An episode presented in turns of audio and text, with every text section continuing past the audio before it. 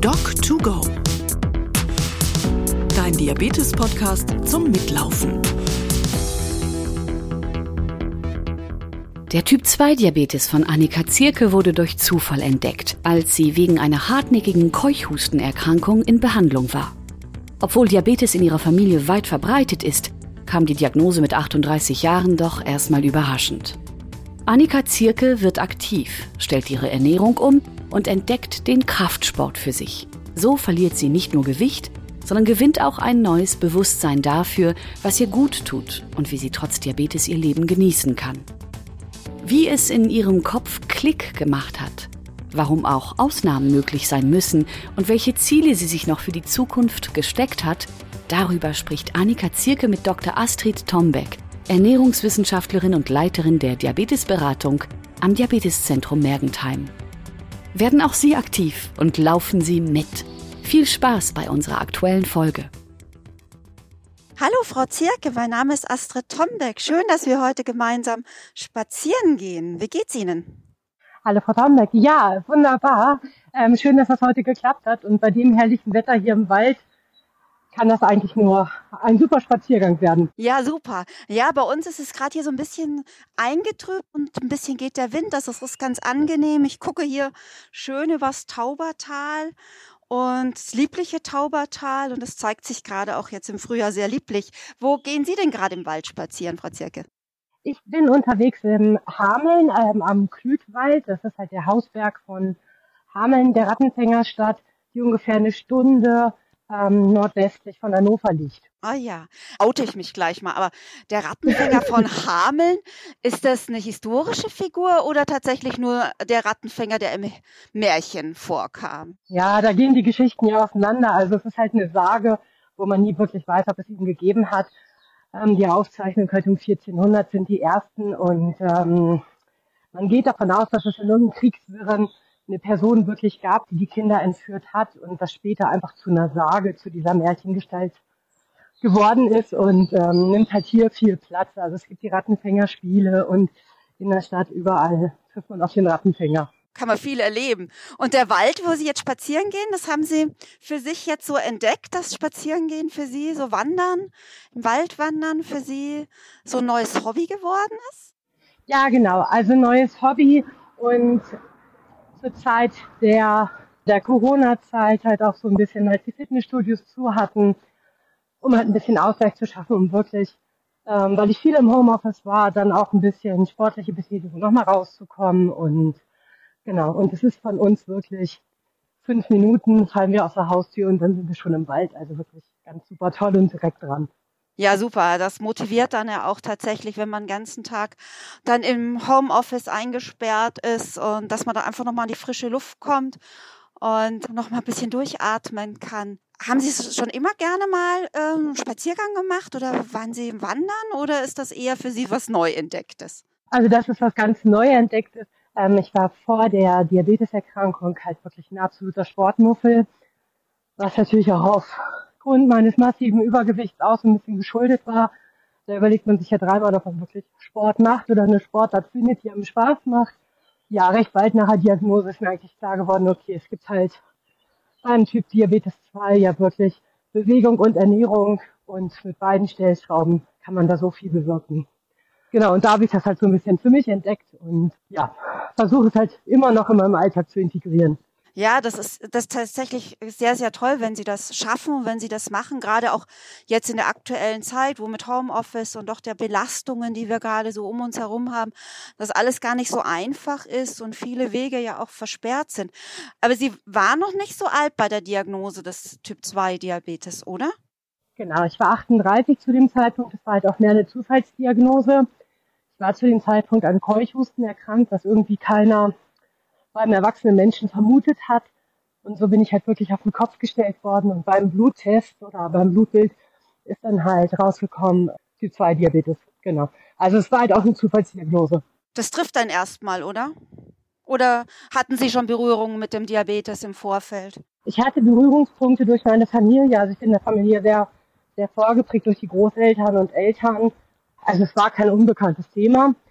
Aber wenn man halt selbst die Diagnose mit 38 bekommt, ist das halt schon nochmal was anderes, als wenn es die 75-jährige Oma halt hat. Das muss ich schon sagen. Im Nachhinein, ja, ein Stück weit natürlich, sagen wir, selbst verschuldet durch Bewegungsmangel, durch das massive Übergewicht und allem.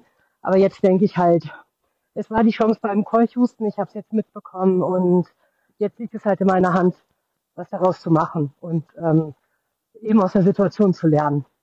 Ja, ich denke, ne, erstmal ist es ja die Genetik, ne? Also erstmal, viele sagen ja, ich, oh, ich, so diese Schuldfrage, wie Sie auch gerade gesagt haben, und man reißt sich damit erstmal vielleicht noch manchmal in ein tieferes Loch, weil man sich so schuldig fühlt. Aber tatsächlich ist es ja erstmal die Genetik. Natürlich dann nochmal durch Gewicht, Übergewicht, falsche Ernährung, Stress, Bewegungsmangel getriggert und nochmal verschärft. Und je stärker das Gewicht ist und je falscher die Ernährung, je weniger die Bewegung, je größer der Stress, umso früher trifft es eben auch im Alter zu, dass es nicht erst mit 75 kommt, sondern dann eben vielleicht sogar unter 40. Aber Sie haben es jetzt als Chance gesehen, ne? so habe ich es jetzt verstanden, zu sagen, ja, so, das ist jetzt eine Herausforderung, das ist eine Chance, auch tatsächlich was draus zu machen und neu anzufangen. Was haben Sie denn gemacht? Was, wie, wie, wie, wie ging das? Ich habe äh, also in der Phase vom Keuchhusten oder zur Diabetesdiagnose ähm, hatte ich eh Probleme mit dem Essen, einfach aufgrund, also der Keuchhusten ist mir halt arg auf den Magen geschlagen, ich habe halt kaum was bei mir behalten. Da kamen halt so die ersten Kilos, sage ich mal, weg. Und ähm, habe dann festgestellt, okay, komm, das kann ja nicht alles gewesen sein, da geht noch mehr. Und habe dann wirklich Anfang 2019 alles umgestellt. Also kein Zucker, kein Weißmehl, wirklich die, die süßen Getränke gegen Wasser ausgetauscht, gegen Tee und wirklich immer so kleine, kleine Schritte. Hab da den Kraftsport für mich entdeckt und bin dann regelmäßig ins Fitnessstudio gefahren, so was das halt ging und ja, also wirklich ein, ein kompletter Lebenswandel. Ja, irre. Also das ist ja schon etwas, was ja ein riesen, riesen Schritt ist. Sie haben es ja gesagt, ich habe lauter kleine Schritte gemacht, aber in der Summe, Sie haben ja auch richtig dolle abgenommen gehabt, ne? Also, also ich habe halt bei der Diagnose mit ähm, über 160 Kilo gestartet und habe dann, also ich sag mal, gute 50 Kilo wirklich abgenommen ähm, und weiß, ich bin halt noch lange nicht am Ende, aber ich bin halt eben auch nicht mehr da, wo ich gestartet habe. Ja, das ist ja eine irre, also Vorbildsfunktion auch für viele andere. Ne? Wenn ich jetzt so in meinen Fachkollegenkreisen höre, die dann sagen, oh, mit so einem Übergewicht ist das nur möglich, wenn sich jemand operieren lässt, also mit konservativen Methoden wie Ernährungsumstellung, Bewegung, ist das schier nicht möglich. Aber sie haben gezeigt, dass es geht. Jetzt haben sie gesagt, lauter kleine Schritte. Da würde ich gerne vielleicht tatsächlich nochmal nachfragen. Sie haben gesagt, sie haben den Kraftsport für sich entdeckt. Sind sie einfach mal in so ein Fitnessstudio Fitnessstudio gegangen und haben gesagt, oh, ich probiere das jetzt einfach mal, ganz mutig oder? Ja, nee, leider nicht ganz mutig. Also da muss ich halt das sagen, also mit über 160 Kilo kann ich nur für mich sprechen, war ich halt alles andere als mutig. Und da war halt nichts mit, ich probiere neue Sachen aus oder mal eine neue Sportart oder überhaupt, ich fahre ins Fitnessstudio. Hatte aber zum Glück die Möglichkeit im Freundeskreis, ähm, dass sie gesagt haben, komm, ich bin Trainer, du kommst mal zu mir, ich erkläre dir ein bisschen was und der mir wirklich so die ersten Schritte gezeigt hat. Und da war es halt auch, dass ich nach, ich glaube, drei Minuten auf dem Crosstrainer habe ich gedacht, ich laufe einen Marathon. Also so, wo man heute sagt, so, naja, komm, drei Minuten. Naja, aber halt eben, wenn man mit so einem Ausgangsgewicht startet und eigentlich nie Sport gemacht hat, dann ist das für einen selbst halt schon so, wow, was du heute geschafft hast. Und da kamen halt immer kleine Bausteine zu ähm, und halt auch die Erfahrung, ich habe einen Trainingsplan aufgestellt bekommen und konnte am Anfang irgendwelche Bewegungsabläufe halt nicht. Und wenn man, oder als ich dann konsequent wirklich nach einem Vierteljahr nochmal den ganzen durchtrainiert habe, war das so, jetzt kannst du die Übung, jetzt schaffst du viel mehr Gewichte, du hast mehr Ausdauer und das waren halt auch so Erfolgssachen, die einen motivieren, dran zu bleiben weil man plötzlich merkt, es geht, ne? Also man hat plötzlich gemerkt, so, das habe ich letzte Woche noch nicht geschafft oder letzten Monat und genau. jetzt auf einmal geht's besser und je mehr ich mache, umso eher ich dranbleibe, ähm, ja, umso mehr schaffe ich dann. Umso mehr schaffe ich, aber umso mehr macht es halt eben auch mit mit einem Selbstwertgefühl, weil man halt jetzt nicht so die ist, die im Fitnessstudio gefühlt nicht mehr die Anfängerübung kann, sondern irgendwann hat man halt auch das Gefühl so, ah, so schlecht ist mein Training gar nicht als als von den anderen. Und das ist ja was, was ähm, stark Übergewichtige, so wie ich, das ist ja nicht nur die Scham, sich zu blamieren, sondern der Mensch neigt ja immer dazu, sich zu vergleichen. Und wenn ich natürlich jemanden habe, der schon seit fünf, sechs Jahren trainiert und ich komme da das erste Mal hin und bin nach zehn Minuten knallrot und kann nicht mehr. Äh, ja, also es kostet viel Überwindung, dann das zweite Mal zu sagen, okay, komm, ich fahre wieder hin. Also so war es bei mir halt. Finde ich ganz toll. Da muss ich gerade so ein bisschen schmunzeln, weil ich hatte vor ein paar Jahren auch mal die Idee, ich gehe auch ins Fitnessstudio. Und wir haben bei uns in Mergentheim äh, relativ viele äh, russischstämmige Menschen. Und da gab es eben auch eins, äh, wo man eben auch nicht gleich eine Jahresgebühr oder sowas äh, bezahlen musste, wo so man dann einmal einen Monat ne, Probetraining machen konnte. Und da sind lauter russische, muskelbepackte Jungs drin gewesen. Ja. Und immer wenn ich ans Gerät ranging, habe ich das ganze Ding rausgestöpselt und ganz nach unten. Und wenn die wieder hinkamen, haben sie es ganz nach oben gepackt. Die haben sich immer schon wieder totgelacht, wenn ich das wieder nach ganz unten und sie wieder ganz nach oben. Einmal habe ich gedacht, bei so einer, ich, ich kann überhaupt nicht diese Armpresse, das, das geht bei mir gar nicht. Und dann habe ich gemeint, oh, guck mal, habe ich vergessen, irgendwas rauszumachen. Dann sind sie bald umgefallen vor Lachen, weil ich hatte noch nicht mal Gewicht drin. Es war einfach nur dieser Zug. Und die haben sich alle totgelacht. Und ich habe tatsächlich, deswegen bewundere ich das gerade bei Ihnen, Sie haben da durchgehalten. Ich habe dann für mich beschlossen, na vielleicht, vielleicht muss ich mir doch was anderes suchen, eine andere Sportart, wo sich nicht die Jungs um mich herum gleich kaputt lachen. Ne? Aber das ist ja genau das, einfach dann zu sagen, doch, ich mache weiter. Finde ich also ganz, ganz großartig. Aber dann kam Corona und dann wurde zugemacht. Genau, also ich war zu Anfang ähm, Corona, also jetzt mal März 2020 kam ich aus Reha. Das war wirklich hart, weil ich ähm, in der Reha halt auch in der Abteilung für innere Medizin war und wir gefühlt den ganzen Tag halt nur Sport gemacht haben. Und dann kommt man im Lockdown nach Hause und gefühlt kann man gar nichts mehr. Man hat keine Geräte. Zu dem Zeitpunkt habe ich auch keine Handeln zu Hause gehabt. Und ähm, ja, und da kam mir halt eben der Klüte entgegen. Und dann haben wir am Wochenende halt hier lange Wanderungen gemacht. Wir waren immer zu Fuß unterwegs, um wegen auch für Ausgleich zu sorgen. Und das hat auch ganz gut geklappt. Also ich glaube, sonst wüsste ich nicht, wo ich heute stehen würde, wenn ich da wirklich, ich sag mal, bis Herbst ja fast keinen Sport hätte machen können.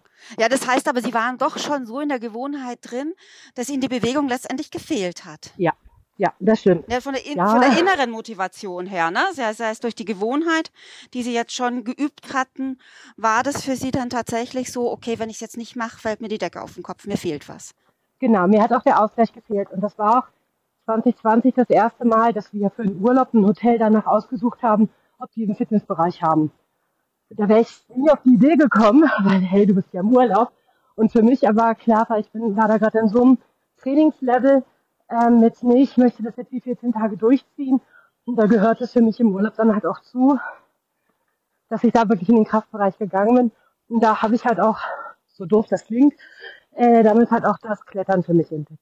Ähm, das hat mir halt unheimlich viel Spaß gemacht. Und ähm, ich weiß halt auch, dass es was ist, was ich hier irgendwann wieder weiter durchführen möchte. Ja, toll.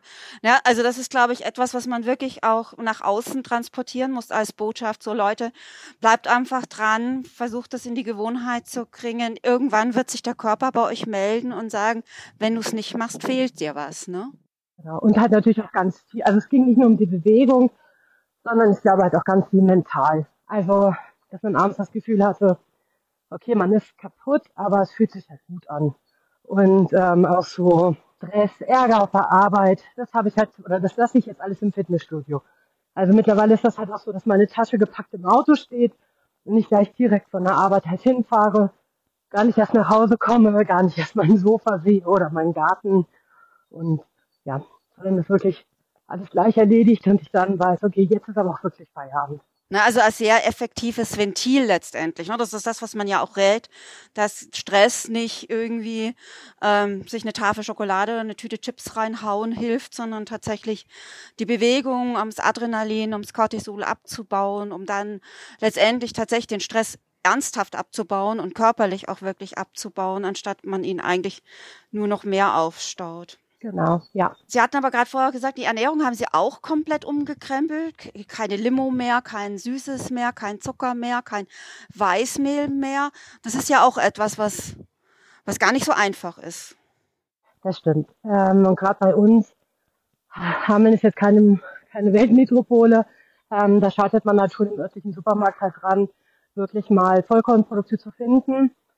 Ähm, also in der Nudelabteilung geht es ja mittlerweile, aber sobald man irgendwie Brot oder so richtig Vollkorn haben möchte, ohne Zusätze, ohne Färbemittel, wird es halt einfach schwierig. Und da bin ich dazu übergegangen, wirklich dann halt auch Brot selbst zu packen und dann zu gucken, okay, wie kann ich es ausgleichen, gewisse Sachen dann wirklich jetzt selbst mache. Und ja, kostet halt mehr Zeit, aber ich weiß, ich tue es für mich es gibt ja gerade vielleicht in Stresssituationen oder im Büro, wenn man auf Arbeit ist, dann bringt der Kollege hier einen Kuchen mit und dann gibt's die Gummibärchen-Ecke dort. Man hat ja überall auch letztendlich diese schnell reservierbaren Zucker-Leckerlis überall rumstehen. Also ich kann mich selber noch an mich erinnern. Ich habe jetzt auch seit fünf Jahren esse ich keine Süßigkeiten mehr, aber am Anfang ist mir das richtig schwer gefallen. Also wenn dann im Team bei uns irgendwie dann der Kuchen und die Süßigkeiten auf den Tisch kamen, dann habe ich schon gef so gefühlt, als wäre ich ein Chunky und mir ist das Wasser im Mund zusammengelaufen. Ist es Disziplin oder haben Sie Tricks gehabt? Nee, also ich glaube, da hilft, also ich hätte gerne eine Wunderschatulle gehabt, die ich einfach nur aufmache und die mir sagt, ähm, so und machst du das. Und das war wirklich nur ein, also ja, eisenharte Disziplin. Ähm, am Anfang halt noch sehr, sehr hart, weil da aber auch immer noch so ein kaputter Magen und sowas mit ins Spiel kam. Und irgendwann habe ich für mich aber auch entdeckt, egal welche Ernährungsform ich mache, ähm, die muss für mich alltagstauglich sein und sie muss auch Ausnahmen zulassen. Also wenn ich nach Italien fahre, dann möchte ich da halt auch mal die frische Pasta zubereiten, aber mit dem Wissen, es ist halt eben keine Vollkornnudel oder es ist halt auch keine Linsennudel. Und da lasse ich jetzt einfach Ausnahmen zu. Und mh, hm, wenn halt mal ein Kollege einen Kuchen ausgibt für Geburtstag, ja, dann gibt es den halt nicht als Frühstückersatz, sondern dann gibt es den halt als Nachtisch im Anschluss zum Mittagessen, weil ich da halt weiß, die Werte gehen da nicht so hoch, ähm, aber eben nicht jeden Tag. Also letztendlich ist das Zauberwort bewusster mit umgehen, ne? also sich bewusster werden, genau. achtsamer mit sich selber umgehen, drüber nachdenken, wofür nehme ich das jetzt? Ist das eine Belohnung, ein Leckerli oder ist das tatsächlich unbedacht, dass man es einfach neben dem Schreibtisch nebenher einfach so unbedacht in sich hinein isst? Genau, und das Zauberwort, genau das, was Sie gesagt haben, halt hm, auch ausgewogen und ist es der Kuchen mir jetzt wirklich wert, das heißt, ich bin dann heute Abend halt eine halbe Stunde länger auf dem Laufband. Oder ich muss halt nochmal eine, eine Sporteinheit diese Woche noch mit draufpacken. Ähm, und da habe ich am Anfang, also es gab so ein paar Nahrungsmittel, so bestimmte Schokosorten oder halt die ganz hoch gehypte Frühstücksschokoladencreme. Ähm, das ist, die habe ich irgendwann nochmal probiert und ich mag sie bis heute nicht, weil meine Geschmacks Knospenrezeptoren sind da mittlerweile so drauf programmiert, ja, Schokolade, Zartbitter, alles gut, aber diese, diese süße Nussfettmischung, das ist so gar nichts mehr mal. Und da habe ich auch gemerkt, wie schnell sowas im Kopf auch Klick machen kann. Ähm, dass mir bestimmte Süßgetränke wie, wie Limos einfach auch nicht mehr so schmecken oder halt auch kein Durstlöscher sind. Und ich dann eben sehr bewusst eher meine Wasserflasche im Rucksack habe. So wie jetzt halt auch. Also ich habe immer so eine 0,5 Wasserflasche mit dabei und da komme ich unterwegs auch gar nicht in die Bredouille mit, oh, ich habe Durst und es gibt aber gerade kein Wasser, dann kaufe ich mir halt ein Limo. Sondern nee, ich habe ja mein Wasser dabei. Und mit so Kleinigkeiten hat man es ja schon selbst in der Hand. Das heißt, das Stichwort ist hier eigentlich auch wieder Gewohnheit, ne? kleine Schritte wieder machen, einfach Dinge verändern und einfach dranbleiben, bis sich der Körper auch an den neuen Geschmack gewöhnt hat und diesen übersüßten Geschmack vielleicht auch dann gar nicht mehr schmeckt, nicht mehr mag, nicht mehr braucht und auch hier letztendlich der Körper sich verändert hat und sich an andere Dinge gewöhnt hat. Genau, und dranbleiben, was für mich auch viel ausgemacht hat, ist Vorbereitung. Natürlich, wenn ich morgens zu spät aufstehe und mir auf dem Weg zum Büro halt irgendwo beim Bäcker was hole, wird das immer eine Notlösung sein. Und deswegen gehört es für mich jetzt mittlerweile abends dazu, dass ich mir überlege, was möchte ich frühstücken, haben wir frisches Brot, nehme ich mir Haferflocken und Beeren mit, bereite das vor, stelle das in meine Tupperdosen halt in den Kühlschrank ähm, oder fülle das halt einfach schon ab, schneide mir abends meine Gemüsesticks, gucke halt, haben wir vielleicht noch Tomaten oder sowas. Dann ist das am nächsten Morgen aber nur aufstehen, in den Rucksack packen und dann kann ich halt auch los, weiß dafür, aber ich habe halt wirklich ein, ein gesundes Frühstück dabei und kann das variabel gestalten für mich. Hm, also tatsächlich auch wieder hier die Aufmerksamkeit drauf verwenden, zu sagen, ich muss gucken, dass ich mir alles vorbereite, damit ich nicht aus der Not dann doch irgendwo zum nächsten süßen Stückle aus dem Bäcker, aus der Bäckerei greife, weil äh, ich habe auch schon Hunger und ähm, jetzt muss es einfach schnell gehen. Ne? Also wirklich vorbereiten, achtsam, sich in die Gewohnheit bringen, dass man solche Rituale vielleicht sich einfach angewöhnt auch, ne? abends schon zu überlegen, was mache ich morgen. Genau, und das ist genauso wie mit Mittagessen gewesen. Wenn ich weiß, ich fahre mittags gleich ins, ähm, ins Fitnessstudio und ich mache wirklich eine Stunde, anderthalb Stunden Krafttraining, dann reicht es mir nicht, wenn ich morgens irgendwann eine Scheibe Brot gegessen habe, sondern dann brauche ich mittags vorm Training halt auch nochmal Kohlenhydrate und auch eine vernünftige Mahlzeit. Ähm, das plane ich halt mit ein. Also wir kochen halt auch vor. Ich friere immer meinen Teil immer ein und dann ist das abends halt einfach Tiefkühlfach auf und gucken, ah, okay, das hast du und das kannst du mitnehmen. Und ich muss mir eben nicht einen Döner um die Ecke holen oder mir irgendwas beim, beim Supermarkt, ähm, was ich in die Mikrowelle schiebe. Aber auch da ist es für mich halt äh, keine 100 Prozent, sondern natürlich gibt es auch Tage, nee, dann bestellen wir mit den Kollegen halt auch mal eine Pizza und dann möchte ich da auch nicht mit meinem Salat sitzen, sondern dann bestelle ich mal eine Pizza mit oder meinen Döner oder was auch immer. Aber ich genieße es dann halt auch wirklich, weil ich weiß, es bleibt halt eine Ausnahme und es ist halt nicht, nicht Tagesessen. Ja, mit Bedacht genießen, ne? Und nicht einfach bedenkungslos und acht, achtlos in sich hineinstopfen. Ne? Ich denke, das ist, glaube ich, das, was sie jetzt hier auch, so was sie letztendlich zum Erfolg geführt hat, ne? zu sagen, ich mache kleine Schritte, ich bleibe aber dran, ich habe eine Kontinuität, eine Achtsamkeit, aber ich versuche trotzdem das Leben zu genießen und auch den Genuss nicht ganz nach, äh, nach hinten zu stecken, sondern tatsächlich ganz bewusst damit einfach umzugehen. Ja, also es ist ja eh schon so, junge Typ 2ler haben das Problem, dass wir eine Krankheit haben, mit der wir durchs Raster fallen, weil alle Schulungsgeschichten, Programme von den Krankenkassen, das ist eher auf die Ü65 angelehnt. Ähm, also wenn man sich allein die ganzen Lehrmaterialien anguckt. Und ich glaube, ich habe einfach noch andere Bedürfnisse in meinem Leben. Ähm, jetzt mit 40, mit 41, als halt jemand mit 85. Und ähm, von daher hm, habe ich halt für mich ein bisschen geguckt, wie kann ich den Wunsch nach Normalität, aber halt auch mit dem, mit dem Diabetes irgendwie ein bisschen in Einklang kriegen. Und ich glaube, das ist ein ganz guter Weg. Wie hat da Ihr Umfeld so auf Sie reagiert? Ich meine, äh, man ist ja in der Gesellschaft. Wie haben die Kollegen, Familie drauf reagiert? Haben die unterstützt oder waren die erst irgendwie? Nee, gar nicht. Ich habe da wirklich von Anfang an fast eine Unterstützung, also wirklich auch erlebt. Ähm, auch bei den Arbeitskollegen, dass wenn einer Frühstück ausgegeben hat, das war so, oh ja, hier ist die Tüte mit den zwei Vollkornbrötchen für dich. So, also dass das ohne dass ich es halt erwartet habe, aber das ist schon so, ja, hier und also wir sind halt eher eine sehr, eine männerlastige Abteilung, sage ich mal so. Und das ist natürlich dann halt Mettbrötchen oder sowas da noch ein Thema. Und dann so, ja, hier, wir haben nochmal Käse mitgebracht und auch im Freundeskreis. Also das war nie zum Problem. Auch wenn wir gemeinsam kochen, dann ist das jetzt eher so, ja, wie würdest du das denn machen? Und dass sie eher offen sind ähm, und auch wirklich Fragen stellen. Und das finde ich halt eher schön, weil das auch ein also die, die, den Umgang oder die, den offenen Umgang eher erleichtert. Die Zuhörer, ich denke, ich glaube, das ist so etwas, was viele eher dann erst sagen, ach, es ist so viel Gewicht und der Berg ist so groß, was ich jetzt zu schaffen habe und das hört sich erstmal alles so schwierig an. Was würden Sie denen sagen? Mach einfach und tu einfach mal oder such dir vielleicht irgendwie nochmal weitere Unterstützung oder was würden Sie vorschlagen, wenn jemand zu Ihnen käme und sagt, was mache ich denn jetzt? Ich möchte auch so viel Erfolg haben wie du jetzt. Wirklich immer den ersten Schritt machen. Also es gab auch bei mir Phasen, wo ich wieder zugenommen habe, wo ich Stillstand hatte. Ich musste sehr schmerzhaft lernen, wie das ist, ähm, trotz Training und angepasster Ernährung, wenn sich über Monate nichts, nichts tut, auf der Waage. Und ähm, da war ich oft selbst genug kurz davor, einfach aufzugeben und zu sagen, wisst ihr was, dann also ne, kann ich jetzt auch nochmal weiter essen. Und auch wirklich, man selbst muss bereit sein, den ersten Schritt zu machen.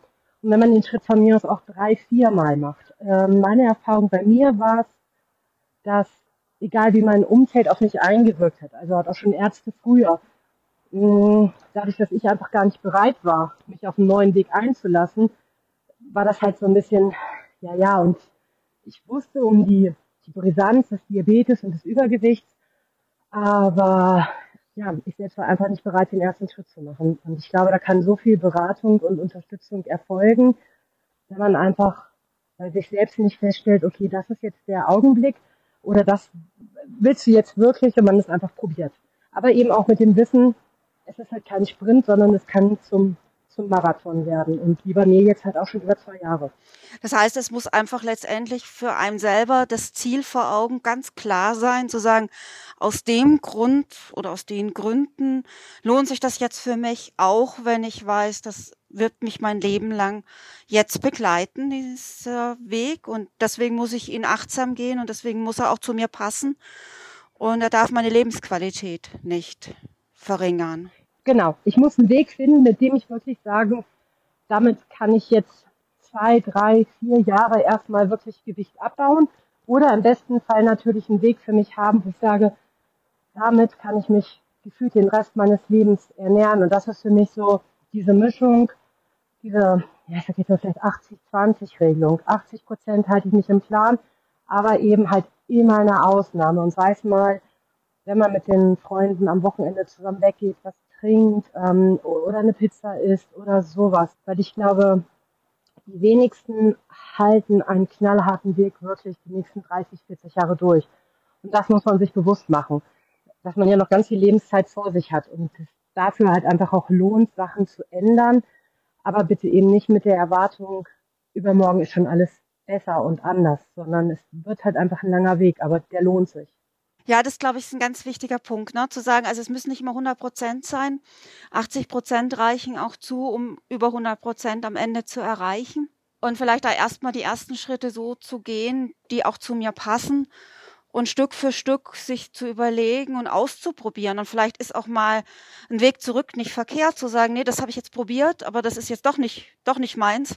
Jetzt probiere ich einfach nochmal was anderes und trotzdem sich nicht entmutigen lassen, sondern einfach dranbleiben und immer wieder mal was Neues probieren, weil letztendlich es begleitet sie ja das ganze Leben und es wird nicht wieder weggehen. Genau, und mit diesem Wissen, es ist eine chronische Krankheit und ähm, es gibt halt einfach keine Heilung momentan. Ähm, und da muss ich eben Weg finden für, okay, wie fühlt es sich für mich gut an, was ist machbar, ähm, aber auch mit einer, mit einer Lebensqualität, die es für mich lebbar macht oder die für mich halt wichtig ist. Und das kann ja wirklich nur jeder für sich selbst entscheiden. Aber eben auch mit dem Wissen, es gibt halt keine, keine Wunderpille. Ich, ich habe auch Hochachtung vor denen, die halt sagen, ich schaffe diesen Weg nicht, die ehrlich zu sich sind und sagen, ich möchte jetzt eine OP. Auch das finde ich halt vollkommen okay.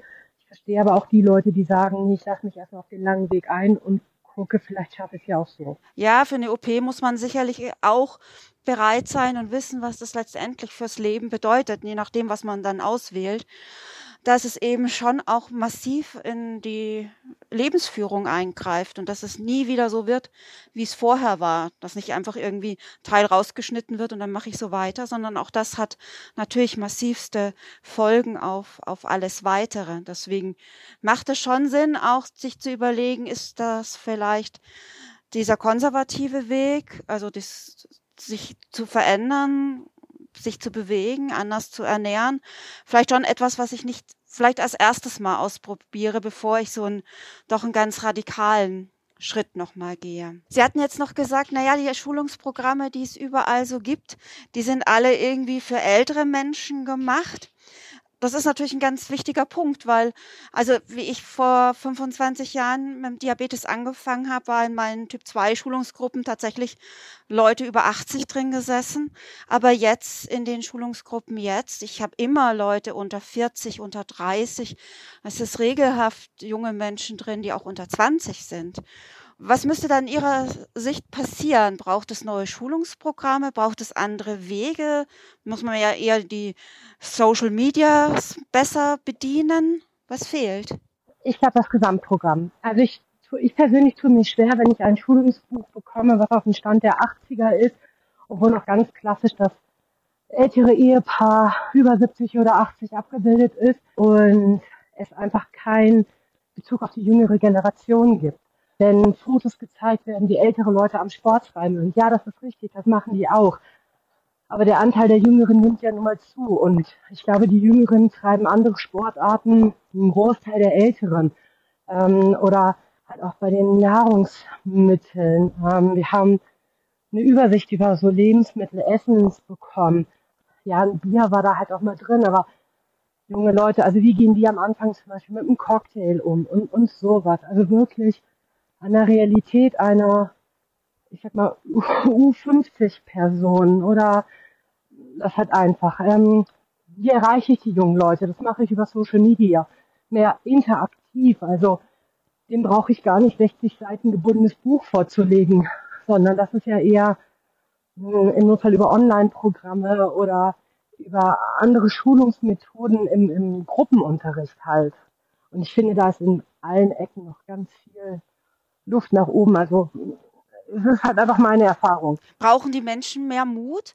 Ich denke jetzt gerade beim Typ 1 Bereich sind wir ja da schon sehr lange daran, Vorbilder zu suchen, wie jetzt gerade in der Presse ja überall das Model abgebildet ist, das ganz stolz die Pumpe an, am Oberschenkel präsent zeigt. Braucht es da beim Typ 2 auch mehr mutige Menschen, die sagen, trotz meines Gewichtes vielleicht, stelle ich mich anders dar und sage, ich schaffe es trotzdem, meinen Diabetes gut zu behandeln und zu leben? Ja, auf jeden Fall. Aber das fängt für mich auch da an, dass wir aber auch Ärzte haben, die diese Einstellung auch haben, weil ich kann für mich nur sprechen, als übergewichtige Person mit einem Typ Diabetes zum Arzt zu gehen, kann halt auch ein, ein Schaulaufen werden, weil ja, es ist ja klar, dass sie folgende Beschwerden haben, weil sie haben ja Diabetes. Hm, ja, aber mein Diabetes kann ich halt nicht für, für alles nehmen. Ähm, dass das immer ein Teil der Diagnose sein kann oder des Krankheitsbilds. Aber viele Ärzte sind ja auch eher so, dass dann eher gesagt wird, naja, nehmen Sie erstmal ab, dann haben Sie auch keine Probleme mit Ihrem Diabetes. Und auch das ist ja nicht die Wahrheit. Womit wir wieder fast bei der Schuldfrage wären, ne? dass man eher so das Gefühl hat, der Arzt gibt eine Schuld, mach doch mal, ist doch nicht so schwer, ist doch einfach anders. Anstatt dass man da vielleicht auch tatsächlich die wirkliche Unterstützung bekommt und die Ideen zu sagen, ja, was könnte ich denn mal ausprobieren? Oder was gibt's vielleicht auch auf Rezept. Nicht jeder kann sich das vielleicht auch leisten im Fitnessstudio oder so, ne? Zu sagen, was gibt's denn an Möglichkeiten tatsächlich über die Kasse oder über äh, andere Beratungen tatsächlich vielleicht was zu finden. Sie hatten jetzt Freunde, die Ihnen das angeboten haben. Nicht jeder hat das, ne? Da muss man ihm irgendwo vielleicht auch tatsächlich mehr Verständnis gegenüberbringt, zu sagen, was kann ich dir anbieten, sich auch als Dienstleister, als Arzt zu sehen und zu sagen, okay, das ist mein Kunde, der ein Bedürfnis hat und ich muss gemeinsam mit dem Kunden rausfinden, was brauchst du jetzt und wie kriegen wir die Kuh vom Eis? Was brauchst du und ich weiß, was ich nicht brauche, nehme keine Hochglanzbroschüren meiner Krankenkasse. Also die helfen mir nicht weiter und die helfen mir jetzt zum Beispiel nach drei Jahren nach der Diagnose halt auch nicht mehr weiter. Da wünsche ich mir wirklich eine Ernährungsberatung. Ich war eine der wenigen, glaube ich, die eine gute Ernährungsberatung hatten. Wir haben ja aber genug Beispiele, auch gerade in Social Media unter der Sag es laut Kampagne zum Beispiel, die ähm, keine Ernährungsberatung bekommen. Und das kann nicht sein, dass wir Typ 2 Diabetiker haben, junge die abnehmen möchten, die eine Ernährungsberatung haben möchten und denen einfach nicht geholfen wird vom System her. Das ist halt für mich ein, ein ganz großes Problem, dass gesagt wird, naja, ihr müsst ja abnehmen. Und wenn jemand sagt, ja, aber ich, ich möchte gerne Hilfe haben die nehme ich auch in Anspruch, ja, aber ein Hilfsangebot für dich haben wir nicht. Ja, und tatsächlich ist es ja gar nicht so. Ne? Es gibt ja viele Ernährungsberater, die auch qualifiziert sind, die extra Zertifikate machen mit auch Kassenrezept, wo man letztendlich eine fundierte, qualifizierte, gute Beratung bekommen könnte. Ob das immer mit einem, zwei, drei, vier Terminen reicht, weiß ich nicht. Ob es nicht da noch mehr Coaching bräuchte und wir in der heutigen Zeit mit unserem jetzt durch Corona ja auch viel neu gelernten Wissen da nicht doch mehr machen könnten über Apps, über Coaching, über persönliche Kontakte, auch darüber, um dran zu bleiben bleiben. Und eben, wenn man mal in so ein Tief tappt, da einem vielleicht auch da ist, der einem die Hand reicht und sagt, okay, jetzt schütteln und auf geht's und wir probieren was Neues. Genau.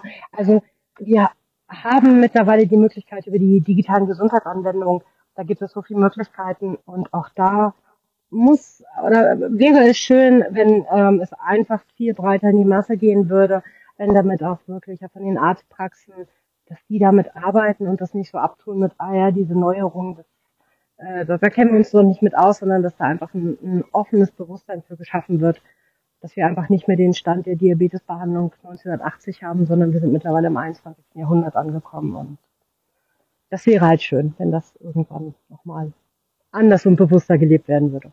Ja, ich glaube, wir können nur als Botschafter auftreten, Sie aus betroffenen Seite und ich als äh, Schulungs von Schulungsseite zu sagen, lasst uns da was unbedingt ändern. Schaut, dass wir diese jungen Menschen motivieren, so wie Sie das geschafft haben, in kleinen Schritten kontinuierlich dran zu bleiben und sich von vielleicht auch mal Misserfolg nicht nicht äh, irgendwie zurückfallen zu lassen, sondern einfach zu sagen, okay, das ist jetzt einfach eine Chance, vielleicht was Neues zu probieren und so neue Gewohnheiten zu schaffen, damit man doch trotz des Diabetes noch eine gute Lebensqualität hat, aber den Diabetes auch in Griff bekommt und behandeln kann, so dass man das auch für sein ganzes weiteres Leben schaffen kann. Genau, ich glaube, das ist wichtig, dass jeder sein persönlichen eigenen Weg findet, mit dem er aber auch glücklich ist, der ihn sein eigenes Leben lebenswert macht, mit allen Ecken und Kanten und Höhen und Tiefen, dass man aber über die Länge gesehen immer sagen kann, ja, das ist ein guter Weg. Und ähm, jeder braucht mal Ausnahmen und äh, jeder fährt mal in Urlaub. Und dann sind das, ist das auch mal erlaubt und dann darf man sich das auch gönnen, aber man muss halt auch wieder zurück in die Bahn finden. Ja, Frau Zeck, ich hoffe, Sie, Sie machen weiterhin Menschen Mut und äh, Sie tragen weiterhin dazu bei und einfach auch Ihren Weg zu gehen und andere zu motivieren, vielleicht Sie zu begleiten. Vielen Dank. Herzlichen Dank, Frau Tommek, für das gute Gespräch und ähm, in der Hoffnung, dass es viel mehr solche Menschen wie Sie gibt, die halt auch eben von der anderen Seite auch viel Verständnis mitbringen. Herzlichen Dank. Ja, vielen Dank. Ich danke Ihnen. Auch für diese Episode von Doc2Go bedanken wir uns für die freundliche Unterstützung bei Böhringer Ingelheim, Novo Nordisk und der IKK Klassik. Alle Episoden von Doc2Go finden Sie überall, wo es Podcasts gibt. Und natürlich auch auf www.diabetes.de.org-podcast. Wenn Sie Fragen haben, Anregungen, Themenvorschläge, gerne per E-Mail schicken an info at diabetes.de.org. In zwei Wochen steht bei unserem Podcast der sogenannte Lader-Diabetes im Fokus. Dann spricht Norbert Kuster, Vorsitzender des Diabetes-Selbsthilfe Landesverbands NRW, mit dem niedergelassenen Diabetologen Dr. Matthias Kaltheuner. Doc2Go. Dein Diabetes-Podcast zum Mitlaufen.